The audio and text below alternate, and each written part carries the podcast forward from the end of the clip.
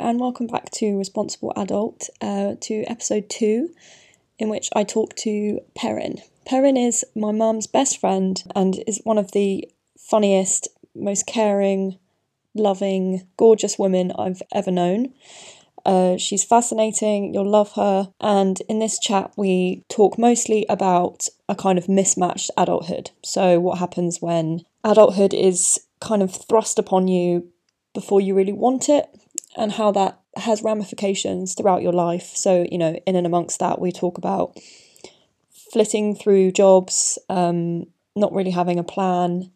We talk about learning to not want to be liked by everyone as a really key part of growing up. Um, we talk about reclaiming the label of sensible as something that is, you know, out of your control but can be a, a good way to be. Mistake of the week is that Perrin, being the gorgeous, fashionable woman that she is, was wearing some lovely bangles. So there's a pretty consistent jangling noise going on. Nothing I can do about that. I'm very sorry. Um, so I do really hope you enjoy as we learn about Perrin becoming a responsible adult.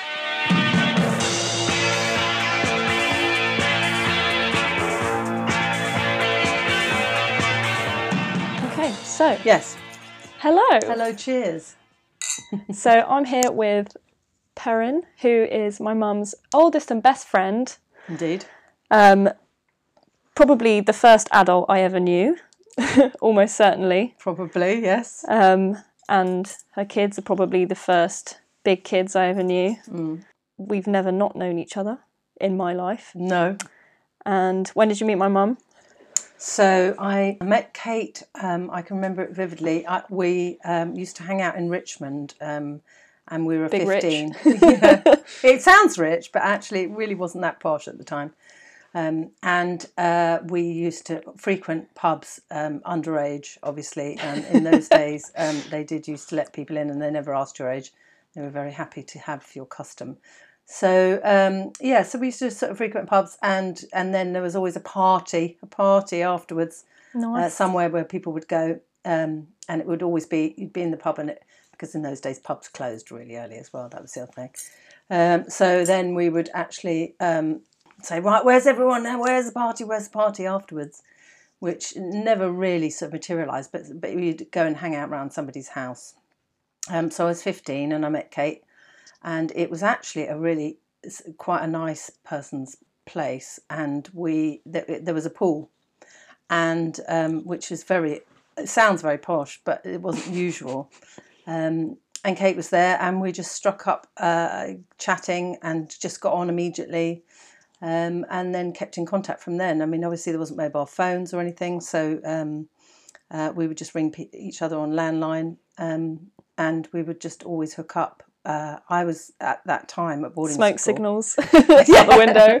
well, like, well, it, it was funny actually because it, it, I think it was a slow thing because you know we probably wouldn't see each other for a few months at a time, and then every time I was in London because I was at boarding school at the time, um, away from London, we would we would hook up and we'd just you know always have a laugh and as I say go underage drinking. Did you say you went to boarding school? Yes, I did. Yeah. So that was a that was at one of the Steiner schools, wasn't it?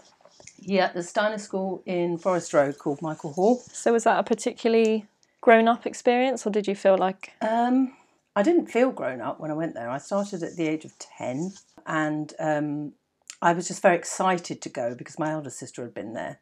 So I thought it would make me feel very grown up. Um, but I did thoroughly enjoy it. I did. It was a fantastic experience. Um, but um, but it certainly didn't make me feel adult because it was quite childish and childlike. sure? How old were you when you left? Whole there? experience 16. So just just after you met my mum, or Yes, yes. So sort of a year, 18 months after I met your mum, yeah. so you grew up in Richmond as well, or Chiswick, Chiswick? yeah, just Okay. outside, yeah. With the park, Yes, yes, the park. We used to hang out in the park as the well. industrial park. And that was usually, yeah, that was, yeah. Um, we used to hang out on the green as well, especially in the summertime, which was fantastic, which is uh, where all the pubs were in Richmond. Richmond Green. Yeah, I was there not not too long ago. Oh, really? yeah, I went with um with a couple of well, my my oldest school friends. We went to celebrate. Well, accidentally, we went to celebrate our tenth anniversary. Um, we met on the bus in two thousand and eight, And um, Oh, this summer lovely. we ended up because I was working in London. One of them, Susie, lives in Kingston, so Yeah. we met kind of in the middle. And I came home and told mum, and she she was white in the face, going, "I can't believe you're hanging out with Richmond Green." That's especially with the a girl called Susie. One of your mum's best friends was called Susie. Of course, yeah, I hadn't even thought of that. Yeah. So you grew up in Chiswick. Yes. So did you have any moment of leaving home, making a big move out, or Yeah, uh, I mean, actually, it's actually quite a tragic um, um, incident in my life. So, so in actual fact, it wasn't a pleasurable incident at all because my mum uh, rejected me at the age of seventeen and asked me to move out. Um, she was pregnant with my sister and was with her fourth husband. Um, and uh, didn't really want me to live with her anymore. It was quite simple. So I had to move in with my grandmother, who was a saint, um, a lovely woman. Um, so no, I didn't feel grown up at all, and I didn't feel ready for the world. No. And I, um, it was it was a huge rejection. So I certainly wasn't prepared in any way, shape, or form. So um, yeah, that wasn't a pleasurable experience. so you, you moved in your, with your grandmother? But was it were you seeking kind of consolation outside of the home, or did you find that your grandmother was Yeah, I mean, someone to turn to? yeah, my grandmother was always, even even when as a child, my grandmother was always the, the more responsible adult, if you like, than my mother ever was. my mother's always been childlike; she still is, even now. um, uh, I'm probably more responsible than my mother. Um, well, I like to think I am anyway. Uh, but um, so so that she's always been a constant for me. Um, where my mother's always been somebody that I couldn't quite reach um, and couldn't quite connect to, um, and so yeah, so so so it was awkward times, and and and that's that was a struggle for me uh, throughout really throughout my adulthood. I think it's probably, if I'm honest, uh, I would imagine only in the last fifteen years or so that that I've come to terms with that relationship. Yeah. So what filled your days back then when you were sixteen, with hanging out with my mum and Um, okay, so so mostly, as I say, I was at boarding school during that time. But when I left boarding school, um, I was, uh, I guess, like any other teenager, really interested in boys most of the time. really um, uh, interested in music madly. I mean, music is uh, probably uh, sounds corny, and and I can remember the song, but is my first love and uh, it has been something that is my go-to as well in times of anything in times of any kind of feelings at all which can range from happiness through to to tragic sadness um, so so it's it's some it, you know it's been a comfort a huge comfort for me so uh, listen to music a lot um, did you go and see?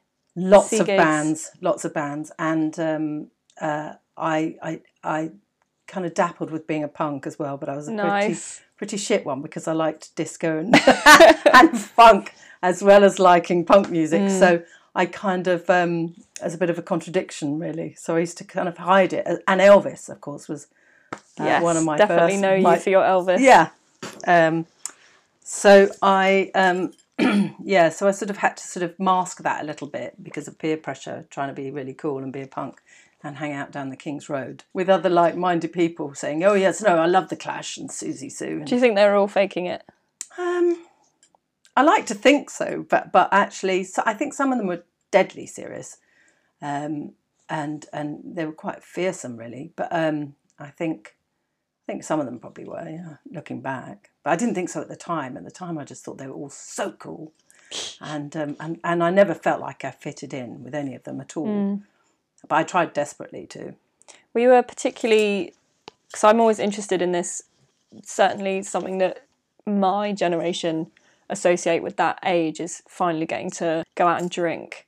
And I don't know, like my mum always says that it just wasn't the same because there was never really this kind of wait until you were 18. That excitement didn't really build up, so you kind No. of just That's right.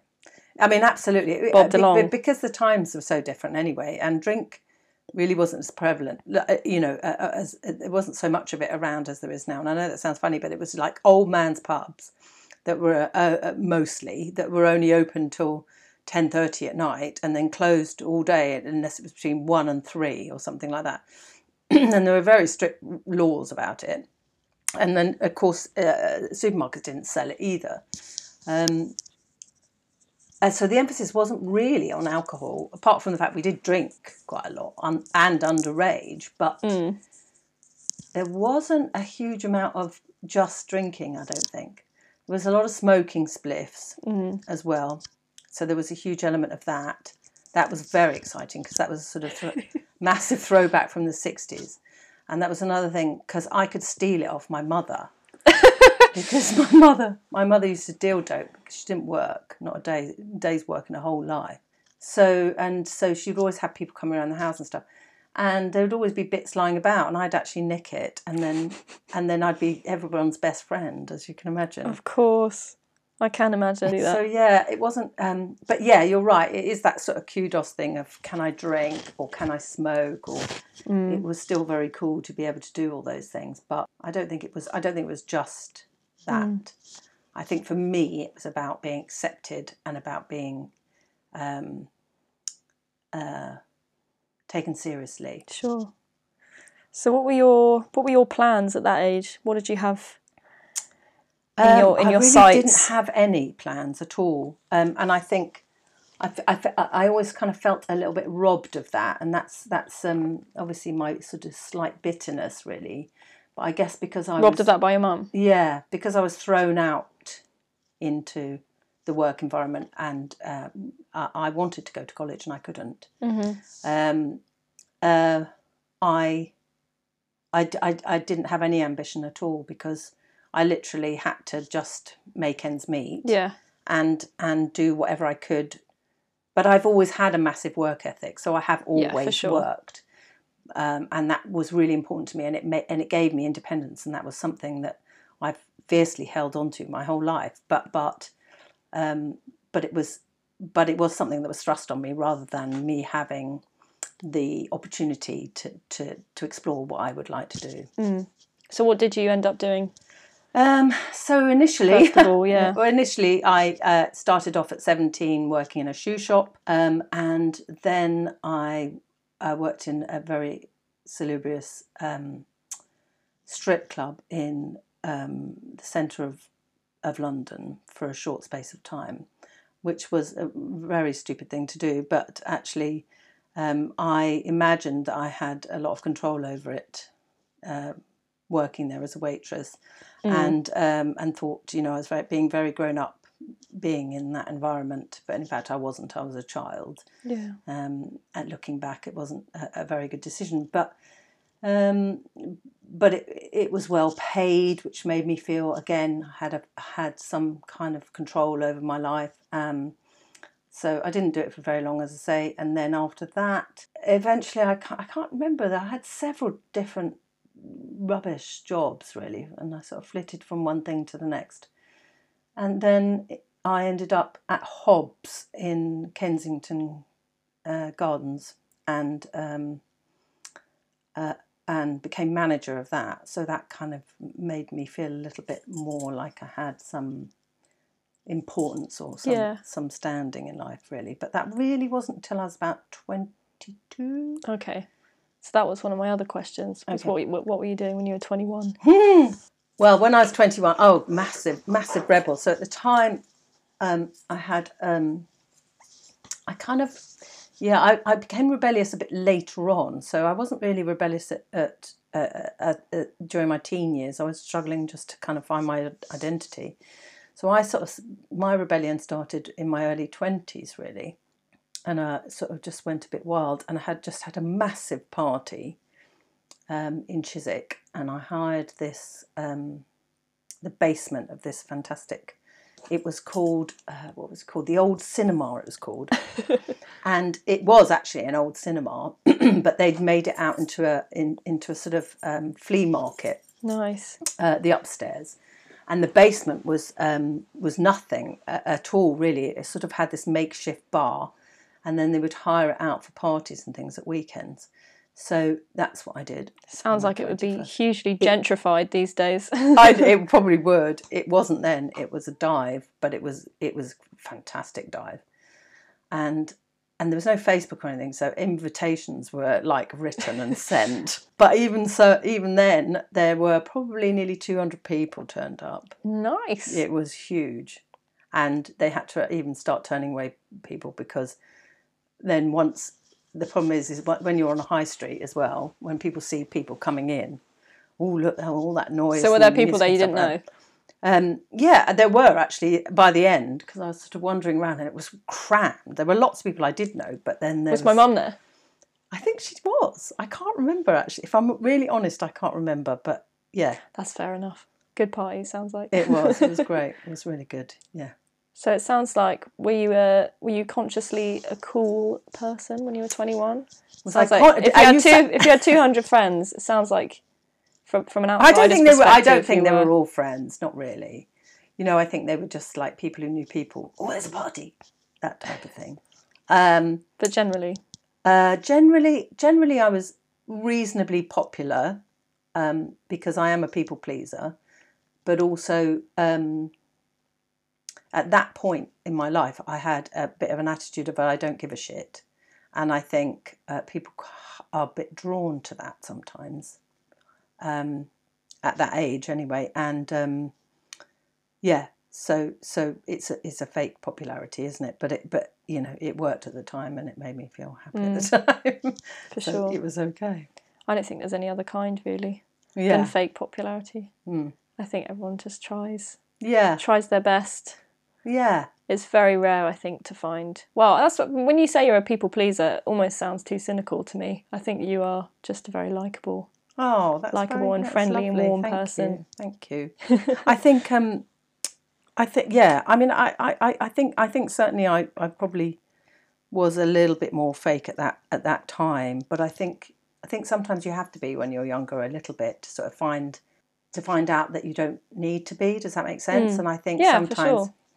Sometimes you kind of have to go through that to realize that you just have to be yourself or that you just and if people don't like you like that then and not everybody's going to like you and that's a very difficult thing to kind of accept at some point in your life and to realize Mm. um, I only ask just because I think that's definitely something defining my. You know, I'm still living it every day, but that's definitely defining my young adulthood. Is overcoming a very very childish sense of panic and desperation to be liked by everyone. yes and that, that that's actually on every level something that I that's when I think I'll finally feel like an adult is when I can just relax Yeah. and feel like I don't nice need feeling. to try it's anymore. a nice feeling it's a really nice feeling and actually funnily enough you don't know when it happens so it's not like a it's not like an immediate thing you'll Hmm. suddenly just look at back and think oh that happened Mm. so it, it is an incredibly gradual thing and it's it is just purely about your own confidence isn't it and Yeah. and it is about thinking uh, and being happy in yourself so so that that is such a slow progress of of, of a human being i would imagine um, of any human being that, that there is just kind of one moment where you're feeling relaxed and you think oh that I don't feel like that anymore. Like you know, Yeah. when something happens, perhaps in the room where you know where there's something that happens, and normally you'd be very tense or anxious about it, and then you realise you're not, and you're really not. You're not just pretending you're not. Yeah, You know, i that line is so blurred these days. Yeah. I don't know if I'll ever be able to tell the difference You will. between you will. pretending or not. You will. It does take, you know, different people are different, and some people have always felt like that. I can't imagine that. You know, I, I think, oh, how lovely, um, and I and I still even cynically wonder whether they're faking that. You know, but um, I've had that conversation with many people. Yeah. Well, Over I, the years, I remember talking to mum about it just like over the years. Just I think sometimes school playground politics Yeah, uh, in my very like when I, Ed was still at school and I was at secondary school and I Ed being my brother for listeners um, when Ed was still at primary school and I was at secondary school and a bit older and stuff would happen and I'd go mum you're talking about this like you're my age like like do, do, do you not all just like each other when you're older and she's Yeah. going no it's older no, no, it's not that simple. And you know, I don't know if that's just school playground politics or whether that does just follow certain people around. maybe, or maybe it's just that she's right in that there it, there are people that behave in certain ways that will still Mm. upset you and still give you concern. Exactly. but it takes two are- to tango. Yeah, but there are also yes, and but there are also uh, there are also much easier moments of letting that go, and also of recognizing that you can't please everybody and that you won't necessarily be everyone's friend, and that's okay. So it doesn't mean that every situation you don't get affected by. You know, that uh, that's not that's you know that's the utopia Yeah. but but it means that that you are confident enough to know that you can't possibly and and so therefore you become more relaxed but that doesn't mean that there won't be situations because certainly i I mean personally i find that the most important people in my life my closest friends my family and i consider you my family if if i upset any of those people or if i feel they are upset with me that hugely affects me and that always will but I'm talking about uh, those kind of fly by night people, the people that you just More sort of- shallow friendship. yeah, and also people, just people that you would meet and that you want to impress. Mm. That that stops. You know that that does end because you do relax more and think, uh, you'll either like me or you won't. You know. Yeah. And so that's that's an easier journey. Yeah, I think I feel that happening. the more it's some, it's definitely something I associate with like coming home to Brighton. Yeah. Is that it's a real, it's relaxation on a lot of levels. and One of those levels being that I know I have a group here of people that I really just don't need to try with yeah. anymore, Yeah.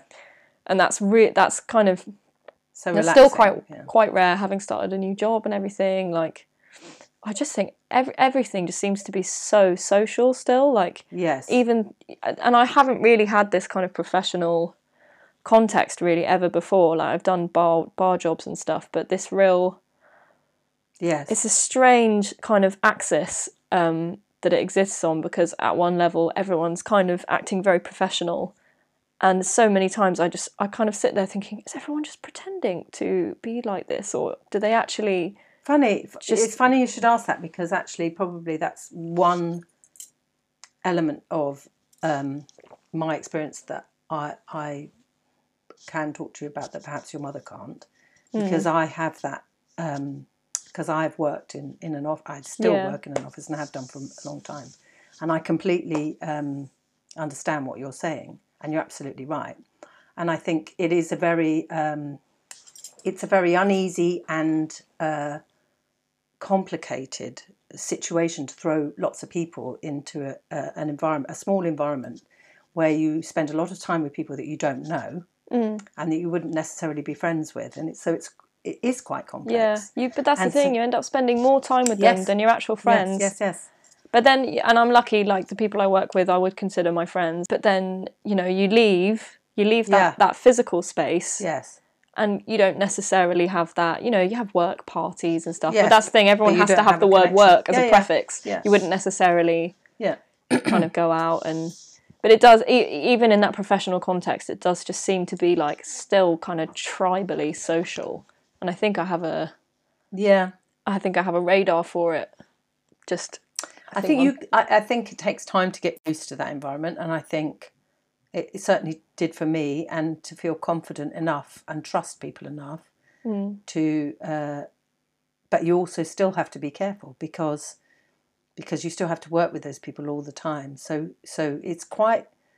It is a it is a false uh, situation because because showing any vulnerability, not that that's wrong uh, sh- or should be wrong, but you know that you're going to have to live with that and the, the office politics of that at any point. So, so people do have to have a certain amount of, of whatever you like, fake professionalism, for however, sure. whatever you like to call it, because because they have to protect themselves. protection. Yeah. And so, and everybody sort of does that. And they're a little just, if you're there for years, you know, there are tiny, tiny little movements in that and, and opportunities to kind of get to know particular mm. people. But it is a different, it is a strange environment. And I don't think you'd ever change, that would never change. So who who were your at that time? Who were your people that you didn't have any of that with? Who were your Go Kind of- people. yeah your go to fully relaxed, like your rocks? All my time? girlfriends, all my girlfriends. So I have Kate, I have Daphne who lives in um, Eilat in Israel. I have Amanda who lives in Greece, although I don't see her very often. But Yeah, it sounds like they're all spread out now. years, yeah. Sharita, of course, a massive influence and an incredibly I was going to ask where you met Sharita. Um, For listeners, Mama Cherry, you will know her from the Gordon Ramsay Mama Cherry episode. Go check it out. Great Yeah. television. It Sharita, is. but we know her as Sharita, yes. a wonderful, wonderful woman. So how did she you is a meet wonderful Sharita? woman. I have to tell you a bit of news actually. Just today, um, she has today got her 75th foster child. Wow, So she that's um, incredible. It is incredible. She's an incredible woman. Um, and she's been an absolute rock to me and um, and a lifeline many many many times. Um, and uh, she, uh, I met her uh, again. I was seventeen. I was um, at my grandmother's, and she lived in the flat above my grandmother. Um, and she had just moved over from America with her husband then, her then husband, and her two very small children. In those days, you don't, you can't advertise on like computer or anything. So she'd stuck up a poster in the block, in the ground floor by the entrance. Babysitter needed. Blah blah blah blah. so that was another job that I had. So I applied to be her babysitter, mm-hmm. age seventeen, and she literally, well, for one, I was her babysitter for a long time, uh, and for two, she just completely took me under her wing, really. Um, and that's where I know her from. So I used to babysit her children. and she's the godmother to your children. She's she? a godmother to my, to to Briar. To yeah, Briar. Yeah. So Sharita, other various girlfriends. Did you all hang out as a group or? No, no. So funnily enough, um, they all know each other, but they're all from different parts or times in my life. Um, uh, Kate knew um, Amanda quite well. In fact, uh, that's when Kate and I got very close. Was when we went to Greece together um, when we were seventeen, I think. And at that point, so we'd seen each other often, but but at that point is when we got we got very close because we spent uh, two weeks together. Um, Tell me more about your Greek holidays with my mum.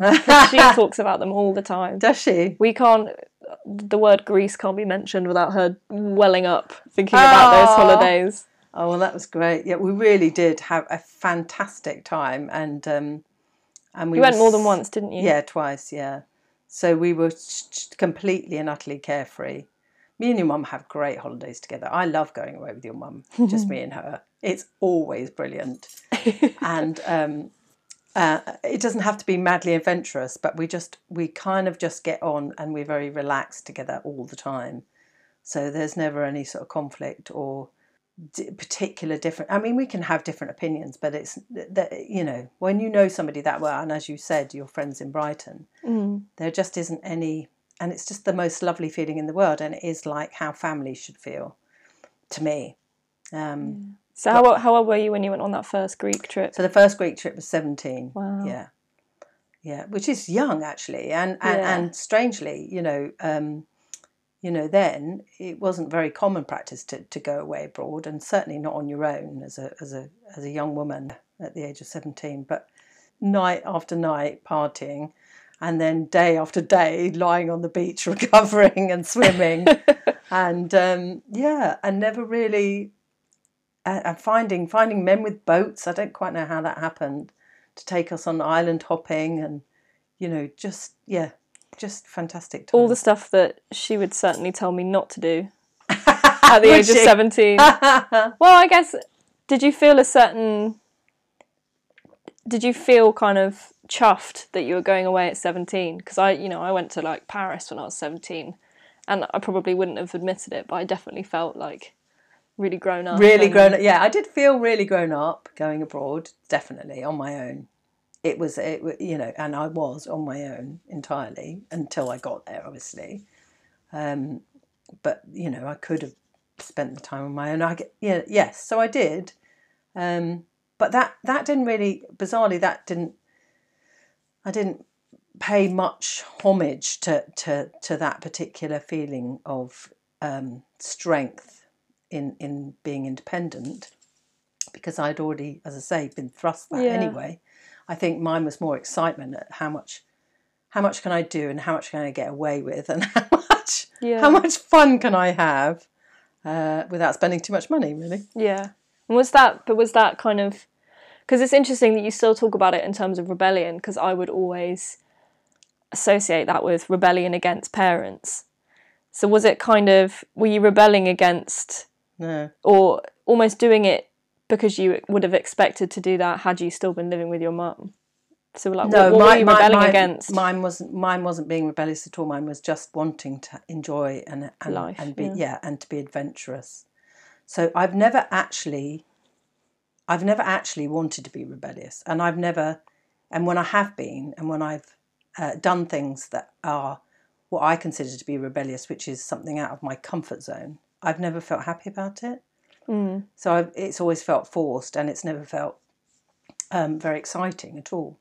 So that the the whole kind of ethos of rebellion to me personally, um, and I'm sure lots of people would argue, but but uh, personally, is is a is a sense of fear, and anything anything fearful I I don't like because I seek out something familiar.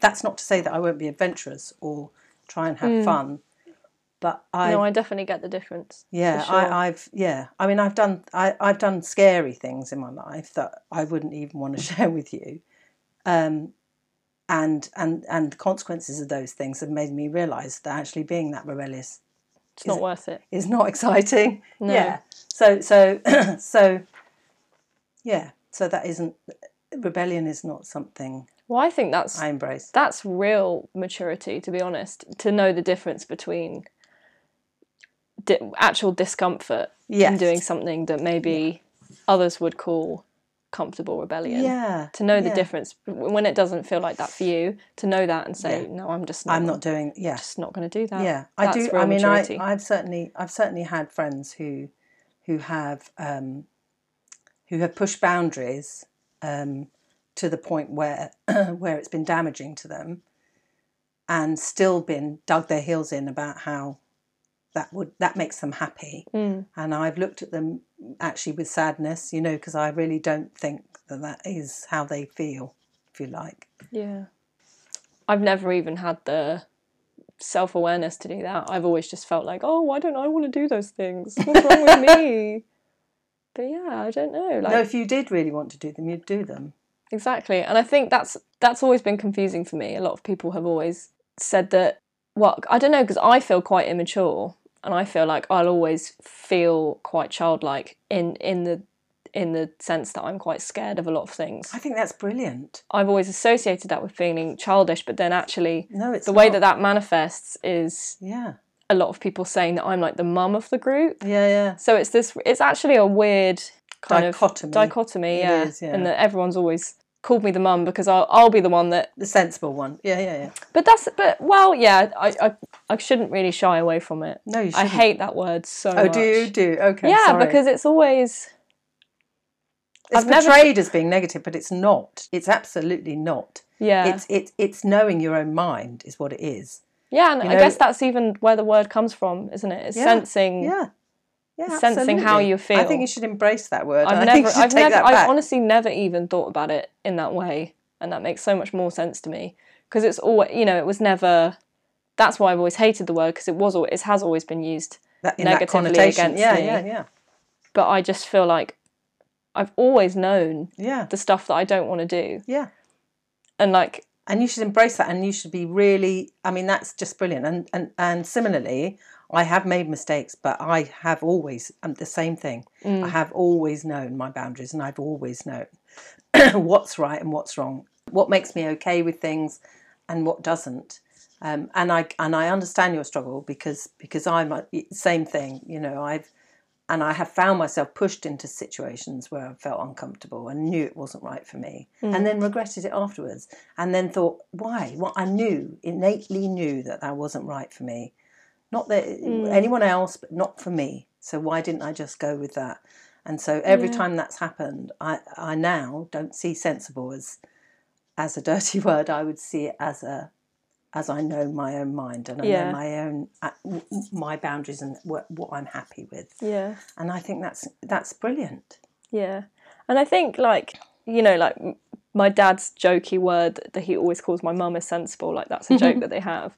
But I don't see my mum as a boring person. Far from it. Exactly. So you know, I, I just hope that eventually people will. But that's the thing, and that's the reason I that's the reason I've had friends for ten years because like, you can be sensible and and not. But also, also Great on you, people, when you you know. know somebody inside out, like we know your mum, for example. You absolutely know that, that that is just not an adjective you'd ever use Yeah. for your mother, and um, you know other people might have another view. That doesn't matter. You know, it's just like other people might have a view of you or of me. None of that matters. What matters is is that most people are incredible, and only if they're true to themselves, and only Mm. if they're who they really are Yeah. and that that shines through when I meet people, and I know. I mean, I know this might uh, might sound arrogant, and I don't mean it to be, but um, I, I genuinely think I'm a pretty good judge of character, and Oh, and for I, sure, and for I sure. can kind of tell, you know, when someone's a bullshitter, and when someone is is a genuine person, even if they're a bit shitty or a bit, you know, or, or appear to be a Mm. little bit different to me you can sense you have an innate sense i think and you have it of a good person of a of a of a i don't like to say the word aura because that makes me sound really hippie No, I know have that exact mean. thing. I say aura quite a lot. You know what I People mean. roll their eyes. yeah but it's I you go, know no, it's just a thing. It's just a thing that you get. yeah Yeah, for sure. Um, so actually, when did you? might be jumping a bit. I'm not even sure when you moved to Brighton. uh, so i moved to brighton when uh, just after i'd uh, not just after i'd had briar briar was a year old maybe just under a year old and So we've skipped past meeting Adrian. yeah we did yeah yeah So when did you meet Adrian? So I met Adrian at about 24, I think it was about 24. Uh, that was at Hobbs. Um, and I was his manager. Ha ha ha! And, Scandalous. yeah, yeah. And uh, yeah, so he, uh, it was a bit of a rogue. And um, I just split up with my then boyfriend. Um, I had a flat in Chiswick. Yeah, he, he was desperate to go out with me, and I kept saying no because I had literally just split up with a boyfriend. So I wasn't, I definitely wasn't up for having another Aw. relationship. I caved in the end. Hmm. Um, yeah, and we got together, and rest is history. But then, yes, so we decided we lived in Islington for a short time in his parents' basement flat, Mhm. which they then sold. So we moved to a really dingy place in Brentford, which is just outside Chiswick, which is a real dive. And um, uh, we hated it. And I said, look, we can't afford anywhere because I was pregnant with Briar. We can't afford anywhere in London at all. And actually, it's not somewhere I want to bring up children. And I said, I've got this best mate in Brighton. So we came to visit Kate and Stu when they lived in Powis Square and um, had a lovely weekend. And I said, mentioned it to her. And she said, We'll find you somewhere. We'll find you somewhere. Aw. She was so lovely. And um, and I didn't really think anything of it, but literally, like within a few weeks, she was she was writing to me and ringing me and saying, "There's this flat. I've seen this flat. Come down and have a look at this flat." so um, yeah, so we went, came down, and that was the place in Goldstone Villas, Oh. And it was it was a dive. I mean, it had no heating. It had um, bare floorboards. It had no furniture. Had no kitchen. Had nothing. It just had a, a cold water tap and an old Belfast sink. Um, and Adrian was like, "No, I'll do it up. I'll be able to do it." And we made this. We could never do this now, but with the letting agent, we made this deal that they, if we did up the flat, they wouldn't put our rent up for five years. I was going to ask. So you were still renting and you were Um, able to Oh yeah, do it all up. yeah. God, yeah, you absolutely couldn't do that now. No, it was it was mental. And, I feel like this is going to be a trend talking to everyone. I'm going to hear stories of landlords being nice and rent being low. It that is just going to really fill low. worlds it was away. So low, and and also it was, um, but it wasn't. I mean, it was it was barely habitable. Like it had one gas fire in the living room. When we first moved in, he we had to li- live in that room, so we slept eight and everything in that room while he decorated the rest of the flat. Well, It was a maisonette, and um, at that time, that was when Flynn was born. It was in January, and I could remember seeing him all wrapped up and you could see his little breath as he was breathing, Oh. and he was like this tiny little thing, and his little hands were really cold. It was so funny because you just and and it was the old tin bath situation, you know, where we would bath Briar because we couldn't do it in the bathroom because it was just too cold. Mm. It was so funny, funny to look back on that now. But it was lovely. We were excited. Yeah. You've beat out. So did you feel like you kind of you still had it together, even though? Yeah, totally. I mean, it was just so exciting to move to Brighton, to be somewhere new, um, to be near the sea, to be having a family, to be uh, knowing that I would I would make it so different to, to the experience that I had, and knowing that um, and that was exciting for me, and, and knowing that um, you know I only had Kate and Stu up the road who were just really supportive and helpful, and just also that uh, you know it was a, it was, uh, two new lives that I was responsible for. Um, So you consciously felt ready to kind of make it. Oh, utterly different. Hundred percent, and and I've never ever. I mean, it was it, it it's it, it's so ridiculously ingrained. I think in me to be so different to my upbringing that probably I've made huge mistakes in in so many other uh, ways, um, which I'm sure I have. But but in some in some respects, I I I just almost felt like I couldn't fail because the only failure that there was was was how I experienced childhood. So I was always going to do better than that. Yeah. So you know, so it was yeah, it was always going to be fine. Mm. Do you think Adrian felt the same, Uh, or more scared? I think I I no, I think he was the same because even though his upbringing was entirely different to mine, and he had a very uh, very sort of straight. Um, regimented type upbringing he still felt as alien to them i guess as as i did to to, to my mother um, or estranged in my case but yeah um, so i think he knew as well and he still now knows that he's so different to them that he would do things so differently But it was a fun, fun time. Oh, it was lovely. So lovely. So exciting. Um, just felt fuzzy and warm all the time. Never, I mean, we were very poor. We didn't have any money at all. And um, Adrian used to, ha! Adrian used to go, because we live right near Hove Station, and he used to go over to Hove Station. He used to have this big pile of coal. Um, I don't know what they used it for, but obviously it was to do something to do with the trains Yeah. or something. And he used to go and steal coal from this massive pile of coal because we couldn't afford to buy lump by lump. yeah, and and we didn't have any central heating, so wow. um, so we could only have an open fire. So we used to yeah nip across there and steal coal. It was hilarious. Okay. So I'll just ask some. Um, Yeah. let's call them quick fire questions, but you don't have to answer them quickly. No, no. So, what advice would you give to yourself at 21, but then also kind of me now, I guess, but mostly just any anyone, a 21 year old woman.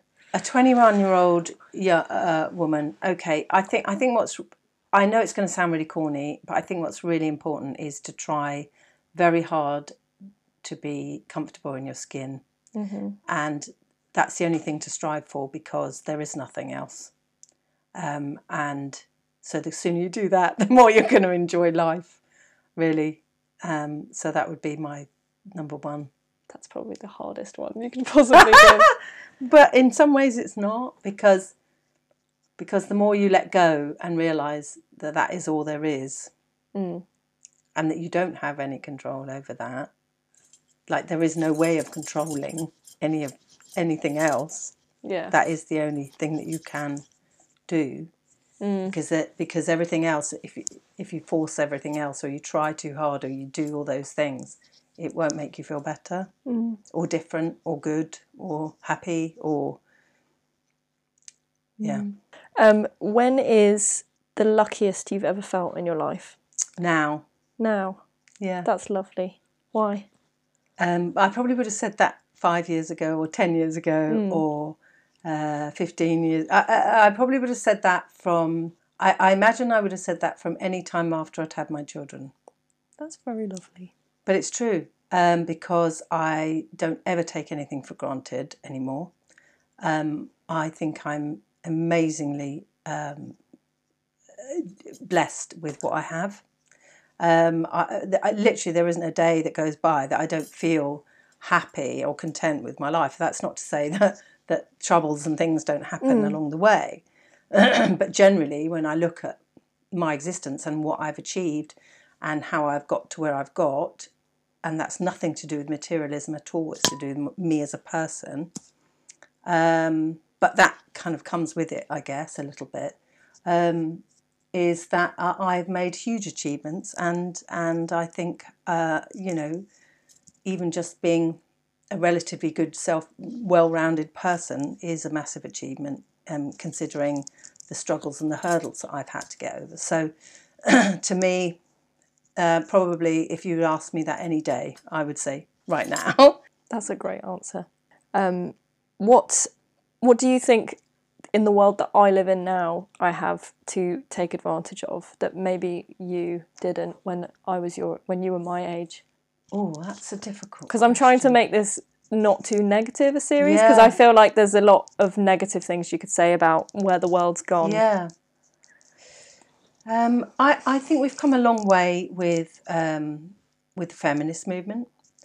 Um, uh, every day that I hear anything, um, you know, certainly about um, consensual sex, that type of thing, which I've experienced, had bad experiences with, um, uh, I, I, I think I think the the awareness of all of those type mm. of issues is is be- much better than it ever was, mm. um, and I think people are taking all those subjects much more seriously, and uh, uh, and are open much more to to having a, clearer and better understanding of what's right and wrong. Um, so I think that's a a really good uh, time, I guess, for women um, to feel a little bit more empowered. Um, I hope it progresses and gets better, mm. but I think right now is much better than it ever was. Amazing. And then to finish off, I asked you to think of a song that makes you think of all of this stuff that we've just talked about. Uh, well, I initially said Katrina and the Waves, Walking on Sunshine, just because that was one um, thing that just popped into my mind. Mm. But as I've said previously, music was a huge influence and still is in my life. So it's incredibly difficult for me to um, to actually um, think of one particular song. Um, but if I had to um, erase Katrina and the Waves, I think it's We're Family. Oh, Sister Sledge. Yeah.